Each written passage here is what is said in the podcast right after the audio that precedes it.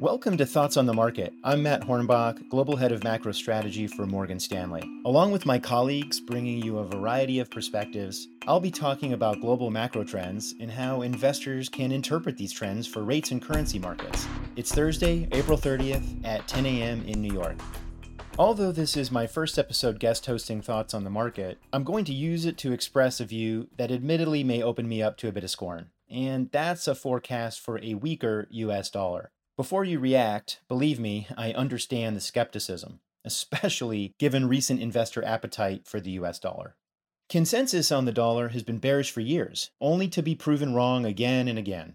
Critics say, okay, suppose you want to sell the dollar. What on earth are you going to buy outside of the US? For the record, I'm not suggesting investors buy the euro. Our forecast is based on the simple interplay of supply and demand.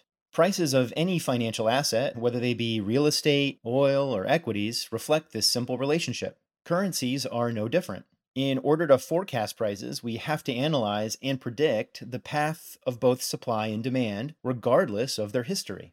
First, let's start with the future demand for US dollars. When we consider the outlook for global growth today, we see a broad rebound occurring over the next year. Although we're projecting a decline in global real GDP growth to negative 6.1 in the second quarter, our economists are projecting a snapback to about 10% this time next year. This projected growth inflection stands in stark contrast to the recovery after the great financial crisis, where global growth rebounded to just about 5.5%.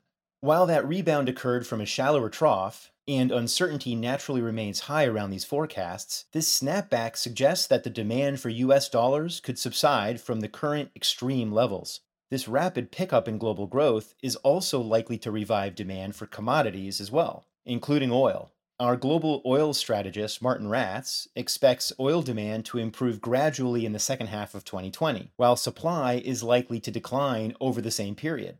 This could mean a doubling in Brent oil prices into 2021 from current levels. The move in oil prices would increase the supply of petrodollars to oil exporting countries. So, we would expect a reversal of the marginal increase in demand for US dollars that resulted from the dramatic decline in oil prices that we saw in March and April this year. So, that's the demand side of the equation. But what about the future supply of US dollars? Despite our expectations for higher global growth, the improvement in labor markets and inflation dynamics should lag. This would keep most central banks on an easing path for an extended period. In particular, we expect the Fed's unconventional policies, which expand its balance sheet and increase the supply of US dollars, to simply outstrip other central banks. At the end of the day, our view that the US dollar will weaken this year comes back to the interplay between supply and demand. We see a dramatic increase in supply meeting and then exceeding demand. And while the demand for US dollars is at a fever pitch today, we don't think that demand is going to last forever either. Of course, we don't expect US dollar weakness to happen overnight, or against all currencies at the same time. The US dollar right now is going through a topping process after a multi year bull market.